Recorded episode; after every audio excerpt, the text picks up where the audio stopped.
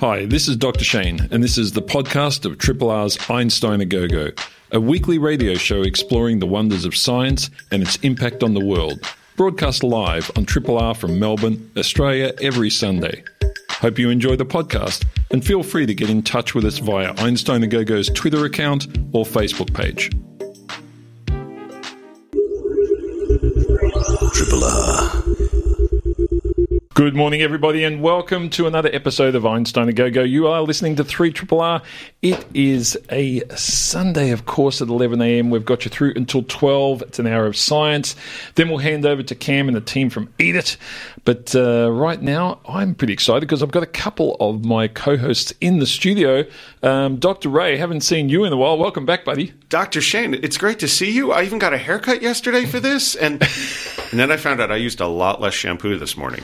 But uh, it's it's lovely to be back in the studio. I, I, forgot what it looked like. You you just feel the science exuding from the walls. Is that right? Yeah. Something's exuding from the walls. I'm not sure it's science. Um, and Anu is in the studio. We'd never met until today. That's you, right. Yeah, you're on the the show uh, over well over a year now as part of the Fame Lab group, and then we recruited you because you were vaguely interested in space like me. Vaguely. Vaguely. And uh, and now you're finally in the studio, which yes, is so great. exciting. Yeah, it's awesome. very Good to be here. Yep. Now, and on the line we have Gracie from Texas, who's one of our other recruits, our correspondent from the United States. Good morning, Gracie.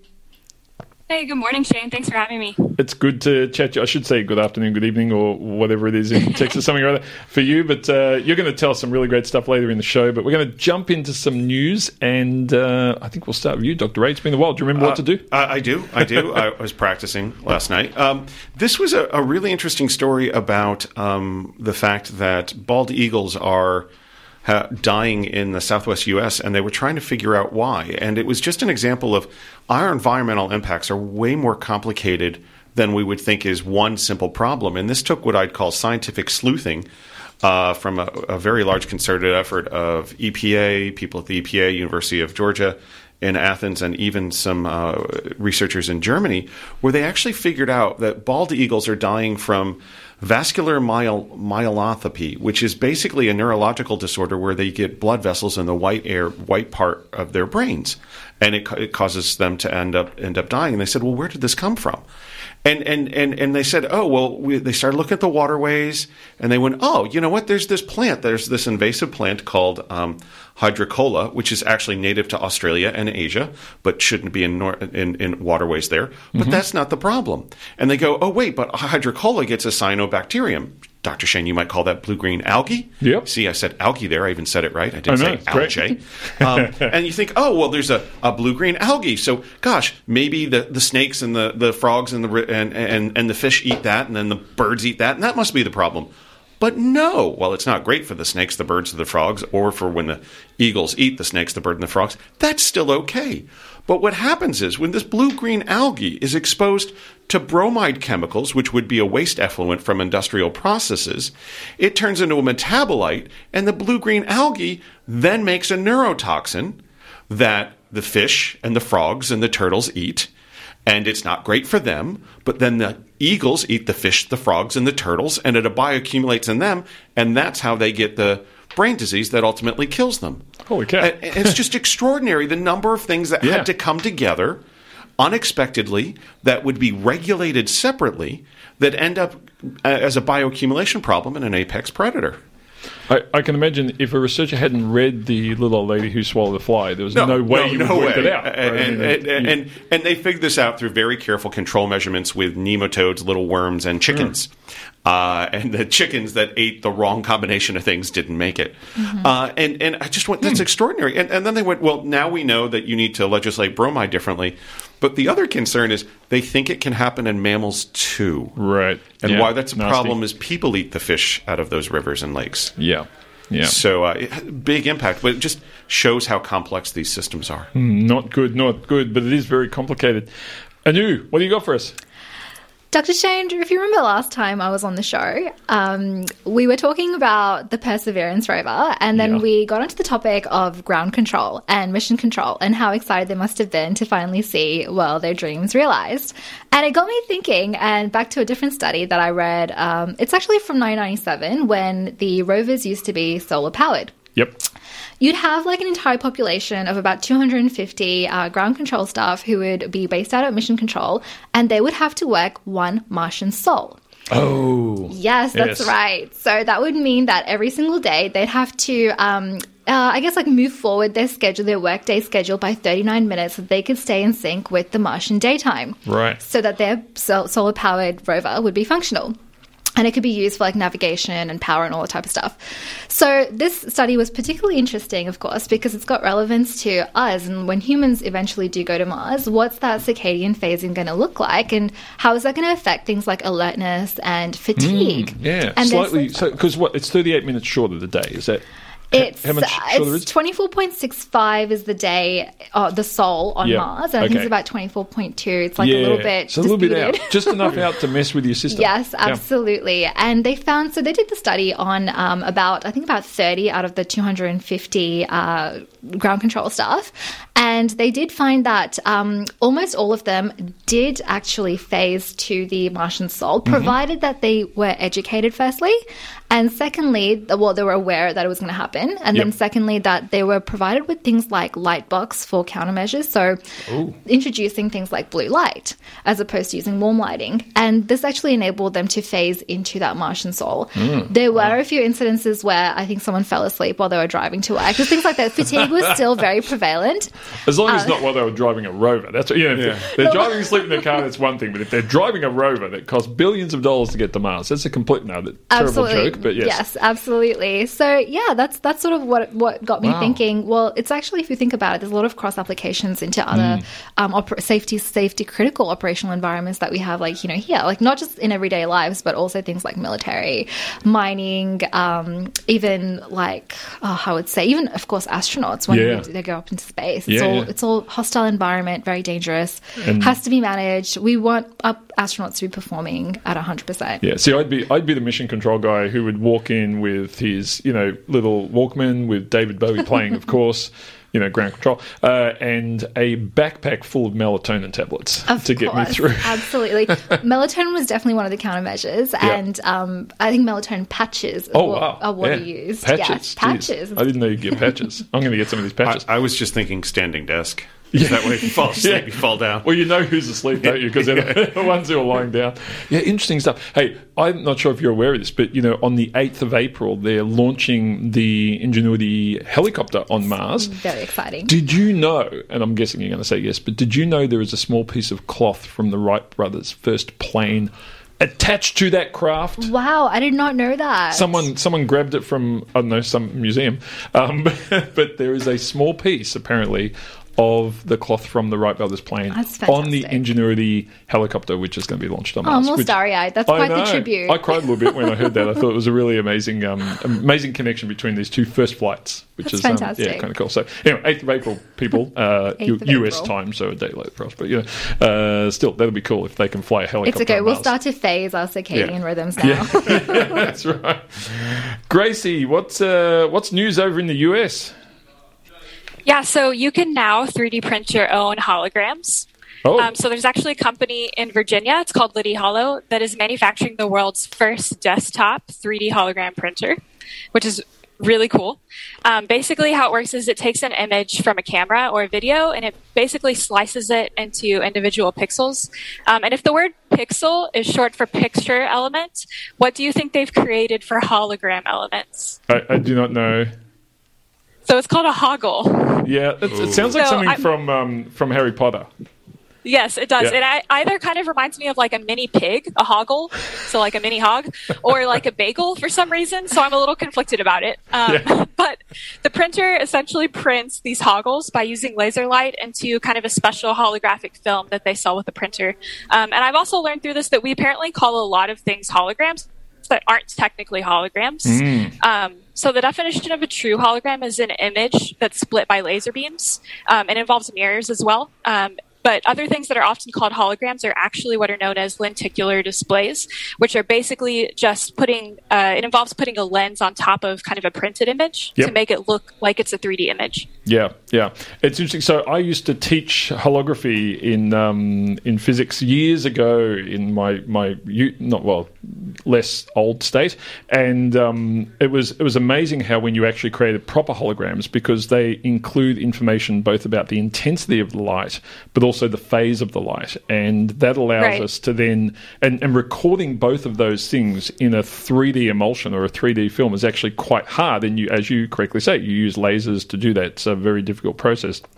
But it means that then, whenever the when a, a reference beam of light hits that hologram, what you get is exactly the sort of light you would have gotten off the real object. So you don't just get changes in intensity, you get changes in phase, and hence you can look around it. And the position you're in means you see different things. Um, but the idea right. of actually actually being able to print that is quite phenomenal. Like that sounds like a, a really interesting um, application. How big can you print them? I'm, I'm curious. Can you make a full size person? Not quite yet. It looked like from the website, uh, the printers could print about uh, maybe like four by five inches. So it's still pretty small.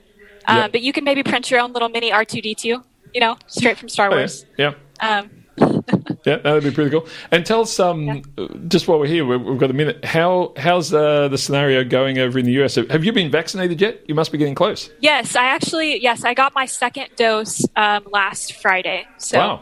Yeah, finally got my second dose. Um, and then also the snow. It's really funny that you asked about that today because it's 84 degrees right now outside, um, Fahrenheit. Yeah. So, um, it's pretty warm. Yeah, so I think the last time we spoke to you, you were inundated with snow, no power, um, yes. you know, hell, hell hath no fury type thing, and uh, a couple of weeks later, you're you're in a heat wave.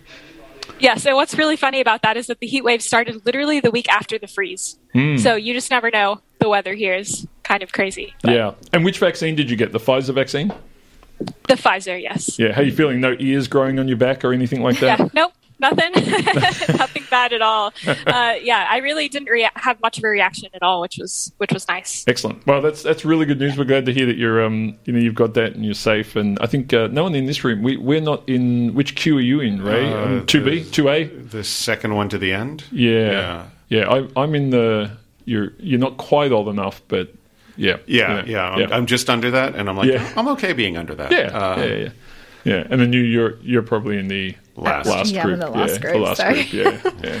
Well, it's, it's, funny. I was at a uh, birthday party yesterday, and uh, a few of the um, few of the people there were, shall we say, not on the side of vaccination. I had a very, as a as a science communicator, it is a very interesting discussion you have with people. Um, Dr. usually, Shane, you know that I've lost a lot of friends over this. So. well, it's interesting because one of the first things I always try and do is work out what the source of their information mm-hmm. is and it's usually Facebook or, or something like that. And in fact, many of the things that you hear are, are, things that have already been sort of just thrown out, you know. And uh, a good example of that was the, the deaths that occurred in Norway with some elderly citizens who were vaccinated was actually the same number of deaths that normally occurs in that group of elderly citizens on a given day anyway. They just happened to get vaccinated at the same time. So there was no, mm-hmm. there was no causal connection there. It was just, you know, these things happened at the same time. It's kind of like saying, oh, you know, three people who got vaccinated today had car accidents. Well, mm-hmm. you know, a lot of people have car accidents. It just happens. Of course. But but it's hard for us sometimes to pull that information out from you know what we hear and, and so whenever I'm in these situations I, I, I try and listen first to where where they get their information from because that, mm-hmm. that gives you an idea of what kind of uh, mountain you have to climb. Absolutely, especially with all the misinformation in the tabloids. yeah, yeah. Look, and, and I think more and more more and more news organizations organizations are becoming tabloids, uh, which is not helping. But um, yeah, we just have to be mindful of the alternative to vaccinations is pretty nasty. I think Gracie, you've seen what nasty looks like in, in your country a lot more than we have here, which is um, I'm sure you admit it's pretty pretty awful. Yeah. Yeah, pretty rough. Definitely. All right, folks, we're going to take a break for some music and we'll be back with our first uh, guest for today, um, Hannah Savage. She's based up in Brisbane at the moment. That's going to be a bit of fun. Um, so here's some tunes for you and we'll see you in just a moment. Triple R. Uh, welcome back, everybody. You are listening to Einstein a Go Go on 3 Triple R. We have our first guest on the line now, Dr. Mohammed Saberian from RMIT University. Good morning, Mohammed. How are you going? Hello, good morning. Good, thanks. Now, you're working on something very interesting, which is, um, I, I, suppose, a problem that is going to hit us very soon in a very major way, and that is the issue of what we do with all these disposable masks that we have been wearing and tossing out, hopefully disposing of properly, most people anyway, um, during the last year. Give us an idea, first of all, how big is this problem? Uh, so that's a very good question. This problem is very big. And uh, based on our estimation, uh, we found out that more than 6.8 billion of disposable face masks are being generated across the globe every single day. Mm. And I recently read a uh, report, and uh, they said if we don't take action by the year 2040 or 50, the number of face masks in oceans would be more than number of fish.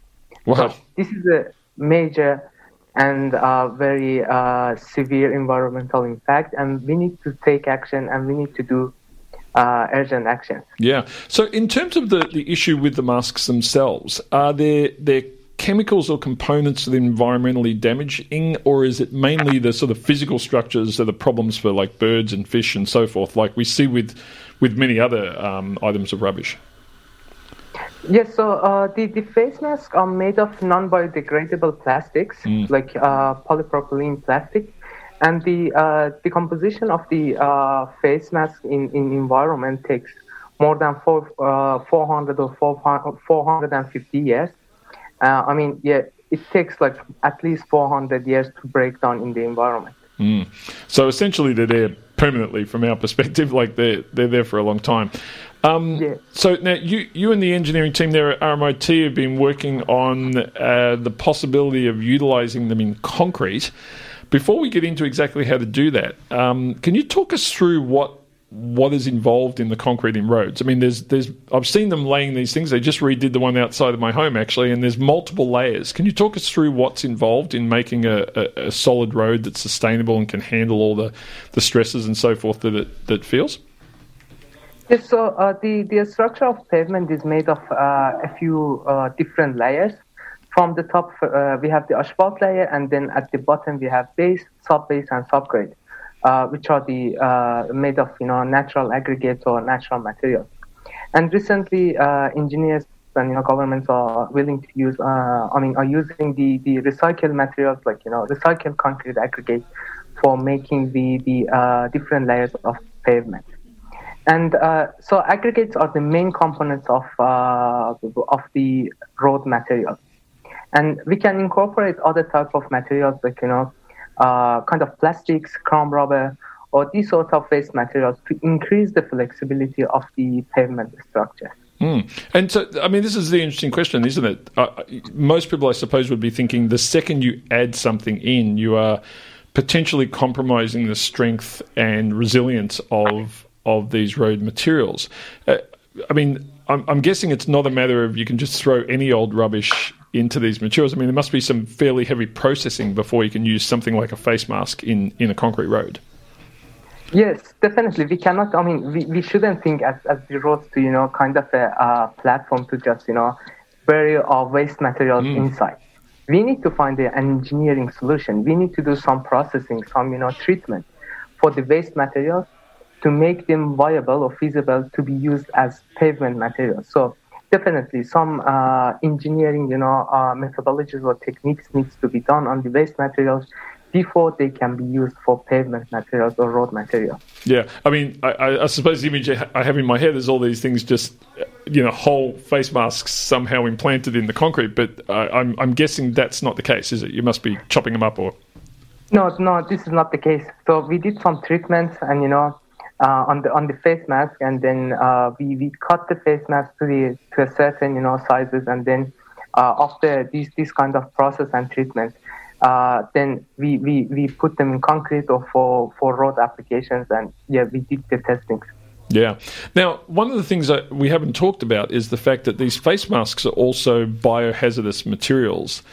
Uh, what's involved there? Because even though these things are ending up in concrete, you know there are people processing these materials, people laying the concrete. There there must be a scenario where you have to treat them in a certain way before they can be um, used in any sort of construction. Yeah. Uh, yes, that that's a good question. Uh, but uh, the uh, our study was like you know the first study to just you know uh, to see and answer this question if we can use the face mask for road and concrete applications or construction.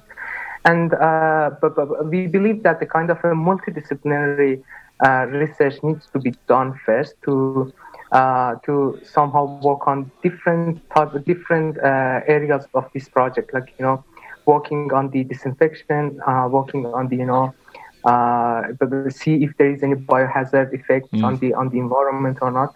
But yeah, the other study was the first study was to first study to to, to just study uh, the feasibility of using face masks for road construction. Yep.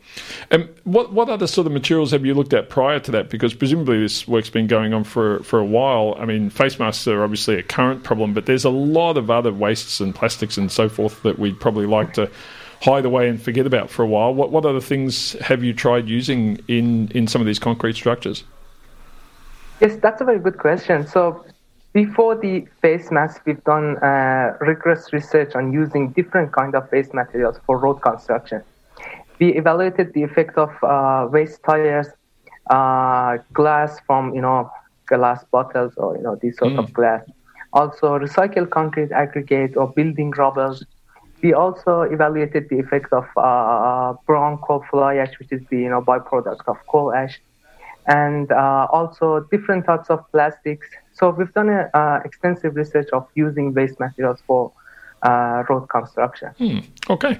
Well, look, it sounds like a, an interesting path forward. Um, obviously, we're going to have to solve this problem of face masks in one way or another over the coming months, and hopefully, most people are disposing of them properly. But um, properly still means a huge amount of landfill, and, and some of them in, inevitably getting into the environment. So, good luck with that work, Mohammed, and uh, thanks for chatting to us today on Einstein a Go Go. Thank you. Folks, uh, that was uh, Dr. Mohammed Saberian from RMIT University talking about the possibility of us storing some face masks in uh, weird and wonderful places. You guys, you just chucking them out in the in the street, Dr. Ray? You, well, no, uh, there's there's there's rubbish bins. Yeah. rubbish. it's it's been amazing though. Like I, I, don't, I don't know about you, but have have you gone through this cycle where I remember when when the pandemic was first hitting um, I sort of I was almost changing them every ten minutes, kind of thing, and I was yeah. really rigorous about my face masks. And now I will admit, when I go to certain hardware stores, that you know I'm less rigorous about throwing out that mask because I know I'm not interacting with people who are at risk. Is that has that changed for you, Anu? Well, initially I picked up like those um, reusable masks yeah. and I had like the inserts in them, and then I yep. realized, well, the inserts are just as bad as the disposable masks yeah. uh, because you're going to throw them out, and then what happens to them after that? Like, what is the life cycle? Yeah. I think maybe like some education around, um, you know, to as the public around, okay, well, how how often should I be changing this? I did hear that it was single use, so you yep. can only use it one per interaction, um, and then later on it became, well, maybe I can just use this one once per day. Like which one mm. is hmm. it? yeah, and I think the reality is if you um, if you do encounter the virus and you have the face mask on, then the correct disposal and removal of it is as important as wearing Absolutely. it because you're touching it. Absolutely. And you know you don't get to go and scratch your face and so forth. And um, I remember those few first times I went to the supermarket when things were getting really rough, and I had a very, very rigorous approach towards what I would do. This, you know, almost almost getting a stick off the ground and oh, getting yes. this thing off my face into the boot of the car, kind of like to make sure that I wasn't in any way touching it and then you know rigorously washing my hands with you know eth- you know hundred percent proof stuff. Absolutely. Maybe these masks need to come with gloves so that you can have like the disposable gloves, and yeah, and then well, we're just really contributing to the degradation of the environment. Then there's a procedure for degloving properly without contaminating yeah. yourself. Like it, it, you do just have to wash your hands at some point. But, yeah, no, I think it's um, look, we've all gotten a lot better at it, but there's still a lot more um, a lot more work to do there, and and we're we're lucky we had some breathing space uh, in Australia. But I, I still marvel at the number of people I you know I see whose mask sits below the nose layer. Mm. And I, I think um, I, I'd almost prefer they weren't wearing them at all um, because then I could see them coming. it's a bit more forewarning, you know, because you don't, you can't tell until they're really close that they're yeah. they're not wearing it properly. But um, but certainly as you know, as we uh, we have a bit of flexibility at the moment. We're very lucky compared We're to other very nations. fortunate. Yeah, absolutely. And hopefully the, the vaccination program will get us in, keep us in front. But um, uh, you know, even we're seeing in Brisbane, you know, today, um, you know, some yeah. some issues. Uh, it's hopefully we can um, speed up the uh, vaccination program to Yeah. what, even close to the original proposed dates for it. Well, I think uh, the reality is once we uh, once we start, you know, we are doing that now. You know, tuning them out in Parkville at CSL, um, making them locally, which is something you know I think Melbournians should be very proud that we have that that capability. Then the number of doses will just spill out on Yeah. masse, and I'm guessing the next piece of news will be. You know, trying to convince more people to get vaccinated. Yeah. Not we don't have enough vaccinations, but that initial surge will happen, and then it'll be a, a struggle to convince everyone to be vaccinated in order to make sure we're all safe. Anyway, we should take a, a break for some music, and uh, then we'll get our second guest on the line shortly. Folks, you're listening to Einstein a Go Go. I'm Dr. Shane. We'll be back in just a few moments. Triple R. Uh, welcome back, everybody. You're listening to Einstein a Go Go on 3 Triple R. We have our second guest in the studio. Her name is Hannah Savage. She was one of our 20 and 20 guests many, many, maybe a year ago. Wasn't that long ago. Um, Hannah's doing her PhD in the Department of Psychiatry at the Melbourne Neuropsychiatry Centre at the University of Melbourne. Welcome back, Hannah. How you going? Good, thank you. Thanks for having me on this morning. It's been a great show so far. Oh, thank you. It's um, it's good to have you back. I mean, we we got you back because you're working on some super interesting stuff, and I know you're up in uh, Queensland at the moment. Um, is that just for the weather, or uh, Uh, I kind of migrated back uh, with housing arrangements post COVID, but uh, hoping to visit soon, although I'm a little bit too close to Strathpine Man for my liking. Oh. So we'll see how that pans out. yeah, I was going to ask you where you were relative to that new hotspot, but um, as long as you weren't, weren't one of the 25 people at the party, I think you, you know, just bunker down. Safe on that front. you should be fine. Now, you work in this really interesting area of neuroscience, which has a look at how we respond to threats. And uh, I, I suppose we all have this this sort of baseline understanding that when we feel under threat, that we consciously react to that. But um, but it's a bigger story than that, isn't it? Like our bodies are doing other things. Tell, tell us a little bit about what's happening. Exactly. So, in my PhD, I've looked at how our brains respond when we're looking at something that's threatening and something that's safe, and how our brain actually adapts when those signals change. And one way that we uh, record or measure how successful people are able to work out threat and safety is by getting them to tell us how they feel. And we also record their skin conductance or how sweaty they get in response to threat cues. Right, right. And as you said, it's really interesting that these two things that we measure often aren't correlated. So you might tell us that you're feeling fine, but your sweat response might indicate that your body is detecting threats within your environment. Yeah, interesting. Now, I might, um, I'll just get you to hold your microphone a little, little closer for us because it's a, it's a little hard to hear. That's great. Um, now, so it, so our bodies, um, there's all sorts of things that happen when we're, I suppose, threat meaning anxious. Is that, is that the, is it anxiety our bodies are feeling? Is it our, like, what's going on biochemically that says I should sweat now, whether I like it or not? Well, that's really interesting. It's something that we're not 100% sure uh, how that works. I guess in animals, we're a little bit more clear about the neural circuitry because we can really get in there and sort of edit how it works. Uh, but the difference, I guess, between animal research is that the animals are pretty genuinely scared for their life when they're um, in some of these threat tasks. Whereas humans, we know we've got ethics on our side and we can't really scare people. So we do think in humans we're measuring anticipatory anxiety, that sort of the stress that comes with knowing that you might hear a big burst of white noise or get an electric shock uh, in the near future. Yeah. So I was going to ask you, how do you go about inducing the idea of threat into your human subjects? And is that is that is it loud noises and electric shocks? Is it like um, basically the start of the film Ghostbusters or the episode of The Simpsons? Is that, is that yeah? Uh, yeah, so in our uh, paradigm, people need to do it inside the MRI machine so that we can uh, see what's going on uh, in their brains. And so they have a, a special headset, a big set of earphones that we do burst a big burst of like a ch- sound of white noise into their ear. It's all obviously safe, but um, it's still aversive and it's an uncomfortable sound to hear so loud. I, I'm I'm not sure I want to ask this, but how do you get people to stay still in the MRI when you're doing that to them? Oh, it's tricky. I mean, we definitely do the whole, you know, this is very important that you stay nice and still, but you can't fight that Yeah. startle reflex. And we have some uh, post uh, scanning things we can do to sort of remove those time points when people have jumps because yeah, you can't fight that response. Yeah, okay. I'm glad you didn't say gaffer tape. Um, now, in, in terms of so this is functional MRI. So this is uh, I'm guessing. So this is the, the the version of a magnetic resonance imaging system that can track things in time in very short time periods. And so, which part of the brain are you are you looking at? Because my my sort of I guess, limited knowledge is that my amygdala, the sort of back, the more primitive part of my brain, is dealing with this. But is that right, or is it, or is it more my sort of higher functioning part of the brain?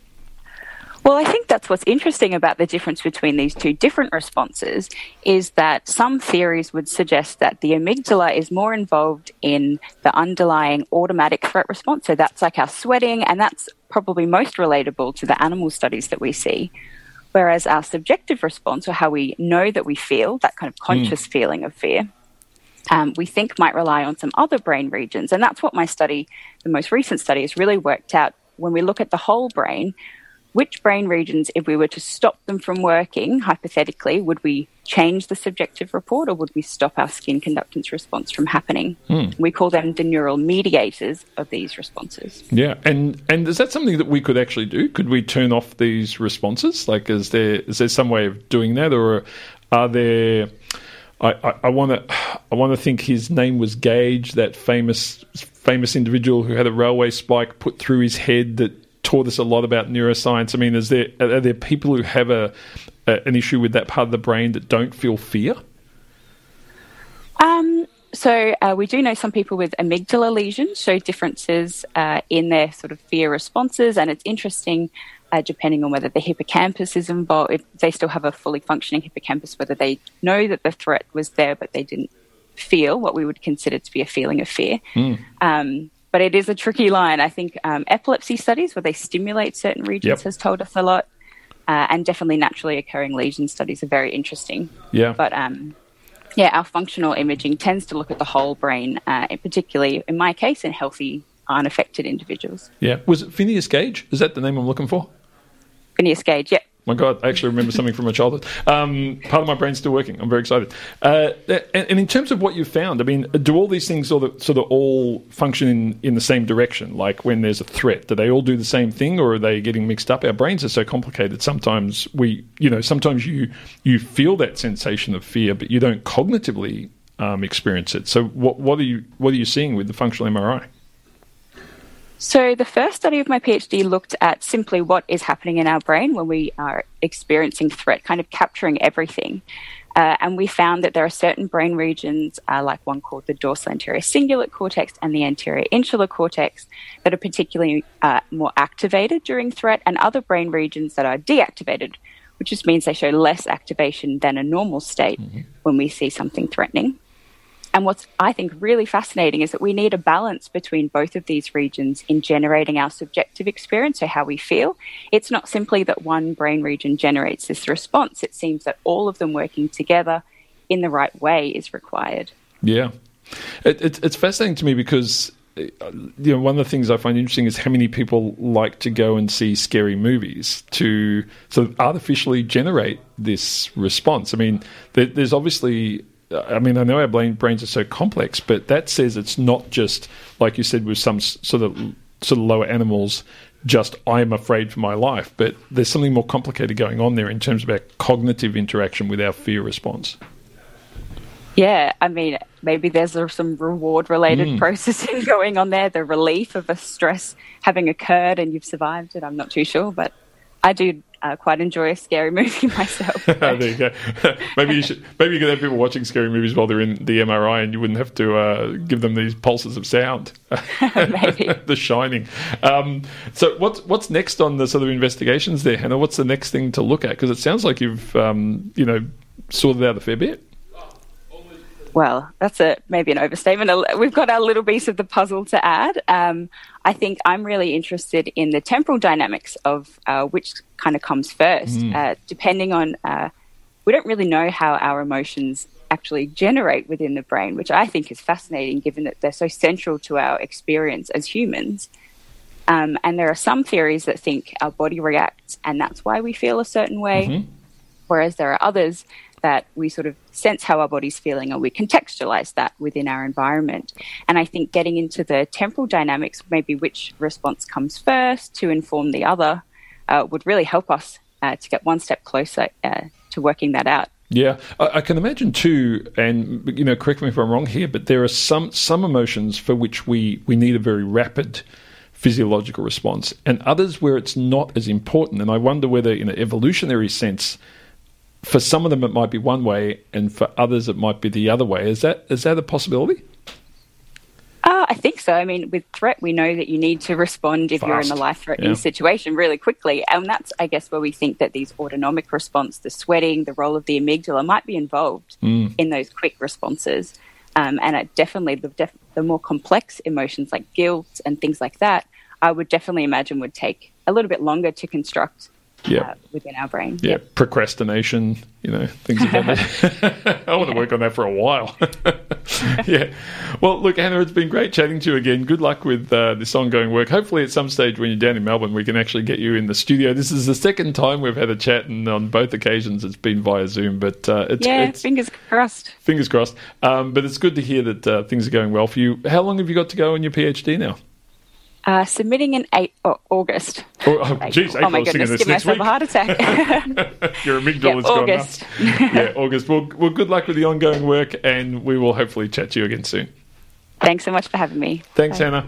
Folks, uh, that was soon to be Dr. Hannah Savage from the Department of Psychiatry at the University of Melbourne. We're going to take a break, and then Gracie will be back with us uh, in just a few minutes to talk. Uh, well, actually, it's we're going to be talking about something that I think affects all of us, and it's going to it's probably going to mess with you a little bit. So uh, hang in there, and we'll be back in just a moment. Triple R. Uh, it's Science Time, folks. You're listening to Einstein a Go Go. We've got about 15 minutes left. We've got Gracie back on the line from Texas. Gracie Finko, who is going to tell us disturbing stuff about our memories. We were just talking all about the uh, the brain, Gracie. What's what's going on? Yeah, thanks, Shane. Uh, today I'm going to talk about a sport most people probably have not heard of before, and it's called the World Memory Championships. I don't remember um, hearing and about basically, that. Uh. Yes, and I'm I'm going to talk about what we can learn from these top memory athletes to improve our memory in everyday life. Oh my God. Um, are they really so called the athletes? World... Sorry, can I just jumping in there, Gracie? Yes. Are they, no, called, go ahead. Yes. Is that okay to yes, call please. athletes as a, a chess, a chess athletes. players athletes? I don't know. Yes. Okay, yes, I'm memory athletes. That is yep. what they're called. okay, self-named. yeah. So the World Memory Championships started around 1991, and they've been held annually every year. Um, and it basically involves completing uh, 10 different memory events that are all timed. And these events are spread out over three different days. And I'm not going to read out what all 10 events are, but basically they all involve memorizing random numbers, random words, dates, names, faces, images, playing cards. Like, if you can think of it, Hmm. This contest basically involves that. Okay. Um, and you can actually become a grandmaster of memory. So, kind of like a grandmaster of chess, you can become a grandmaster of memory. And there are only about 150 of those people in the whole world. Okay. Um, and to qualify, you have to complete three specific events at the World Championship. So, those events are you have to memorize 10 decks of cards in an hour. The other one is you have to memorize a thousand random digits in an hour. And then the third one is you have to memorize a deck of cards in under two minutes. So to do that last one, that averages about 2.3 seconds for each card for a full deck of 52 cards. So you mean a random, um, so I get a random deck of cards, I get to flick through yes. them, and I've just got to remember the order. Yes. Yeah. So not only do you have to have time to flip through and see each card, but you have to be able to memorize it. Yeah. And the re- the world's record for doing this, by the way, uh, for a deck of cards is under 30 seconds. So that's almost two cards per second. Wow. If you can imagine someone doing that. Um, yeah, so it's pretty insane. Um, so we'd probably think that these memory champions have some sort of innate ability, like some sort of exceptional memory. Um, how many people do you think have won the World Memory Championships with kind of a special memory superpower? I, I, don't know. Is it? I, am wondering. How, I mean, these are obviously aliens. They're not. They're not real people. Doctor Ray no, is. This is this is this is beyond people just recall. They have to learn some type of way to organize their memory and their thoughts. This, yeah. It sounds to me like they need training. They yeah. have to train. Yeah. Yeah. Like yeah, an definitely. athlete would. Yeah, like an athlete. Yeah, definitely. Yes, that's a great analogy. Yeah. Um, and interestingly, no one that has claimed to have any sort of special memory ability has ever won the World Memory Championship. So they're all just average people, just like you Yep, and me. yep. Uh, like Ray was saying, they do a lot of training. Um, and then, so if they don't have any special kind of memory abilities, you may think then surely they have something else going for them, like maybe high intelligence. But actually, most memory experts um, have about average to slightly above average intelligence, they found. So, not super exceptional. Um, otherwise, the same memory as the average person, so just like you and me. Okay. Um, these, these people lose their car keys. Just like us, they forget what they had for breakfast, just like everyone else. Okay. And the, the difference is really in their training. Right. Okay. So what what kind of training is involved? Because I you know I don't I, you know I hate admitting this to people, but I generally don't admit uh, uh, remember the guests I had like three years three years ago or three weeks ago for that matter. And this is a great source of Right. concern for me. I remember the topics and I remember people's faces, but if you ask me to who, what were the names of the people just three weeks ago, I really struggle with mem- memorizing that. And I, I guess I don't try to, Right. but it seems to just go. Yeah. Right, definitely. Yeah, and it's for these very specific events. That's what these memory athletes train for, so that's what they're going to remember best. And I'm going to go into some of the techniques in a minute. Yep. Um, but yeah, it's kind of basically some of them have trained for years uh, and even decades. Um, and really, studies have found that the only really main difference between memory champions and people like you and me is what parts of the brain they're using when they're memorizing. So um, there was actually a study that took brain scans, or specifically fMRIs, um, of world memory champions, and they actually were shown to use um, areas of your brain for like spatial memory and navigation. And when I go into the technique, the main technique that they use, that'll be more obvious Okay. why that is. Um, so they actually use a technique called the method of loci, or some people call it a memory palace. Um, and basically, what it involves is um, you kind of think of a familiar place, so maybe like your house where you live, or like a street, and you pick maybe five to ten locations along your mental path through each of them. So maybe, for example, I start out, I wake up in my bedroom, and then maybe I walk down my hallway, I walk down my stairs to my kitchen, into my living room, maybe.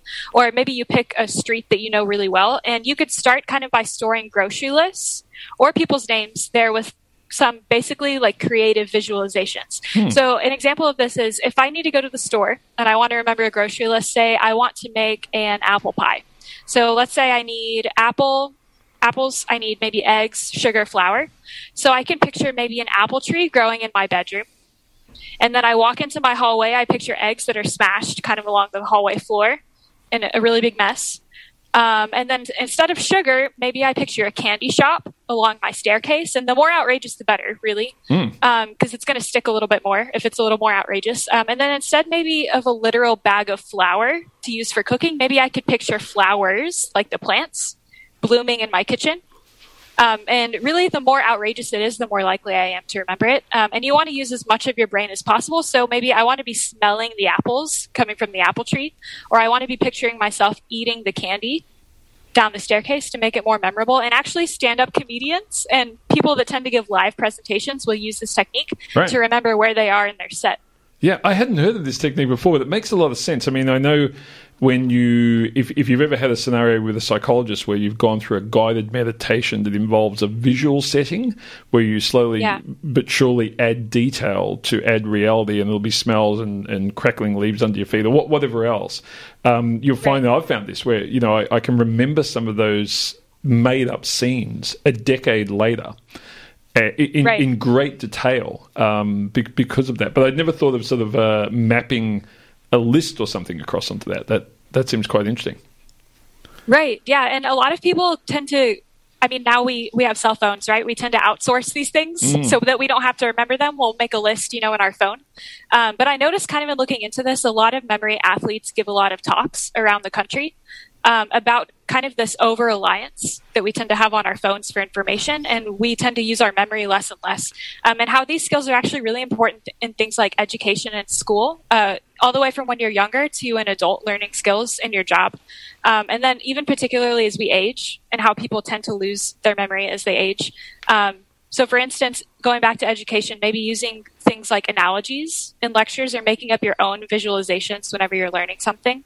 Mm. Um, and even really everyday things, like how often have we all forgotten people's names right after we meet them? Kind of like what you were saying earlier about the Yep. people that you've had on the talk show. And even if it's three weeks later versus a day later, um, I mean, how often have we all done done that? Um, Yeah. and so if we kind of visualize something that will remind us of their names, we're more likely to remember it. So maybe if I meet someone named Olivia, for instance, maybe I picture olives. Olivia reminds me of olives. Um, and obviously, you would pick your own kind of visualization of whatever that reminds you of. It would stick better that way.